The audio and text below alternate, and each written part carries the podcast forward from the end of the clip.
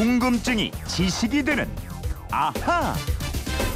네, 배운 건 써먹어야죠. 잘 써먹으려면 기억해야죠. 기억하는 데는 또 복습이 최고입니다. 주간 아하 김초롱 아나운서와 오늘 복습하는 날입니다. 어서 오세요. 네, 안녕하세요. 월요일에는 이발소 하면 떠오르는 삼색 등. 이 이발소는 왜 이런 등을 다 쓰느냐? 이 궁금증 풀어드렸는데 옛날 서양에서는 이발사가 외과 의사를 겸했는데 이것하고 관련이 있었다 이랬죠. 예, 그렇습니다.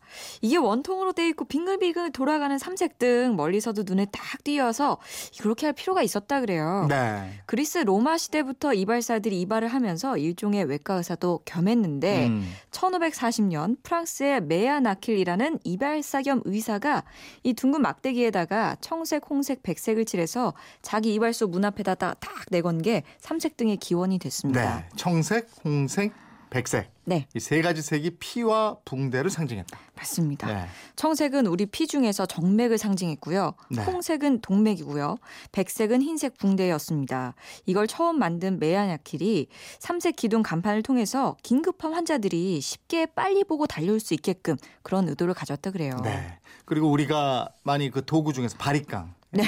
이 기계는 프랑스 회사 이름이었다 이렇게 말씀드렸고요. 맞습니다. 네. 화요일에는 사극에 나오는 호칭들을 한번 쭉 정리해봤어요. 예, 먼저 임금을 부르는 호칭 정리했어요. 폐하, 황제에 대한 호칭입니다. 폐는 대궐 섬돌을 뜻하는 글자인데요. 폐하는 이 섬돌 밑에 서서 우러러보는 분이다 이런 뜻이고요. 네. 전하, 황제가 임명하거나 인정해준 제후국의 왕이나 황태자에게 썼습니다. 그러니까 우리 사극에서는 임금님을 전하 이렇게 하는데 이거 알고 보니까 그렇게 자랑스러운 호칭은 아니었어요. 예, 어느 정도 아픔이 있었습니다. 이 조선 시대에는 조선 말에 대한제국으로 바꾼 뒤 고종 황제, 순종 황제에게만 폐하라고 불렀고요. 두 황제를 제외한 임금들은 모두 전하라고 했습니다. 또 저하는 왕세자나 황태손을 높여서 부르는 칭호였고요. 합 하, 정일품 벼슬을 하는 관리나 임금의 대원군을 높여 부르던 말이었습니다. 또 각하도 있었는데 정승이나 왕세손을 면전에서 부를 때 썼습니다. 네, 폐하, 전하, 저하, 합하, 각하 예. 이 모두 건물과 관련 있는 말인데 각하는 하자가 붙는 호칭 서열 중에서 가장 낮은 서열이었다. 네, 맞습니다.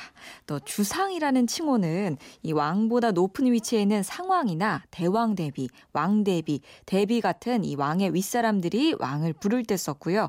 왕의 부인, 왕비의 호칭은 중전이었습니다. 왕비의 처소가 궁궐의 중심에 있다 그래서 붙은 호칭이었고요. 네. 뭐 이것 말고도 곤전, 내전, 중궁전, 후 이런 말도 왕비를 가리킵니다. 왕의 어머니나 할머니는 대비 였는데요. 어머니는 왕대비, 할머니는 대왕대비가 됐고요.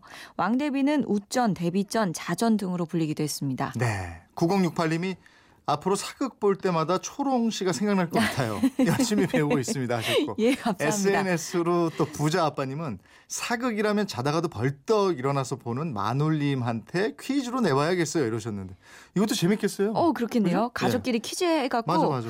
뭐 네. 저녁 내기 이런 거 해도 어, 재밌을 것 같습니다. 괜찮네. 예.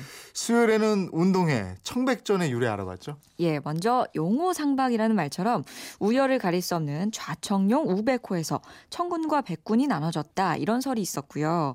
두 번째 설은 일본 관련 설입니다.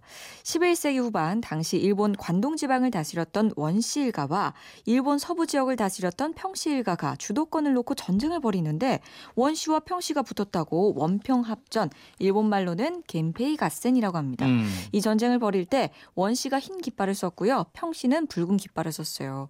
이게 워낙 유명한 전쟁이라서 이후에 양쪽으로 나눠서 겨룰 때 홍백전을 벌였고요. 음. 일본 TV 에서 연말에 반영되는 그 홍백 가합전이란 프로그램도 이 전쟁에서 비롯했습니다. 네. 우리가 당구 칠때 gem페이 뭐 이런 것도 여기서 나왔다고 그랬죠? 맞습니다. 예. 그러니까 붉은색과 흰색의 당구공 색깔 구분도 여기에서 유래했고요. 아까 말씀하신 겐페이. 네. 이게 서로 편을 먹고 겨루는 복식 시합. 네. 이 겐페이라는 용어도 여기서 나왔다는 겁니다. 예.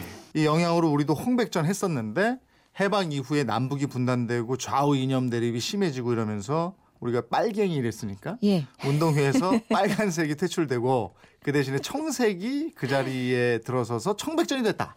그렇습니다. 이렇게 얘기했고요. 예, 예. 그리고 금요일에는 신용카드를 냈을 때 어떤 가게는 서명을 안 해도 되고 또 어떤 데는 서명을 해야 되는데 이거 왜 다른지 이거 알려드렸죠. 예, 신용카드 사용하면 모두 서명을 하는 게 원칙이긴 한데요. 네. 거래 금액이 5만 원 이하이고 또 신용카드 사업자가 부정 사용에 따른 책임을 지기로 가맹점과 별도의 계약을 체결한 경우에 본인 확인을 하지 않게 할 수 있다는 법이 있습니다. 네. 이 법에 따라서 신용카드사랑 계약을 체결한 가맹점이 서명을 안 받는 거고요. 카드사랑 별도 계약을 맺지 않은 가맹점은 2천 원을 결제할 때도 서명을 해야 합니다. 어. 그 계약을 할지 말지 판단은 신용카드사가 알아서 하기 때문에 어디는 하고 어디는 안 하는데 앞으로는 무서명 거래 가맹점이 더 늘어날 거다. 이 예, 말씀도 그렇습니다. 드렸고요. 자, 이번 주에도 여러 가지 몰랐던 사실 알게 됐는데 참 재밌었어요. 네. 예, 저도 많이 배웠습니다. 네, 김철웅 씨 이번 한 주도 수고하셨습니다. 고맙습니다. 예, 고맙습니다. 김철웅 아나운서였습니다.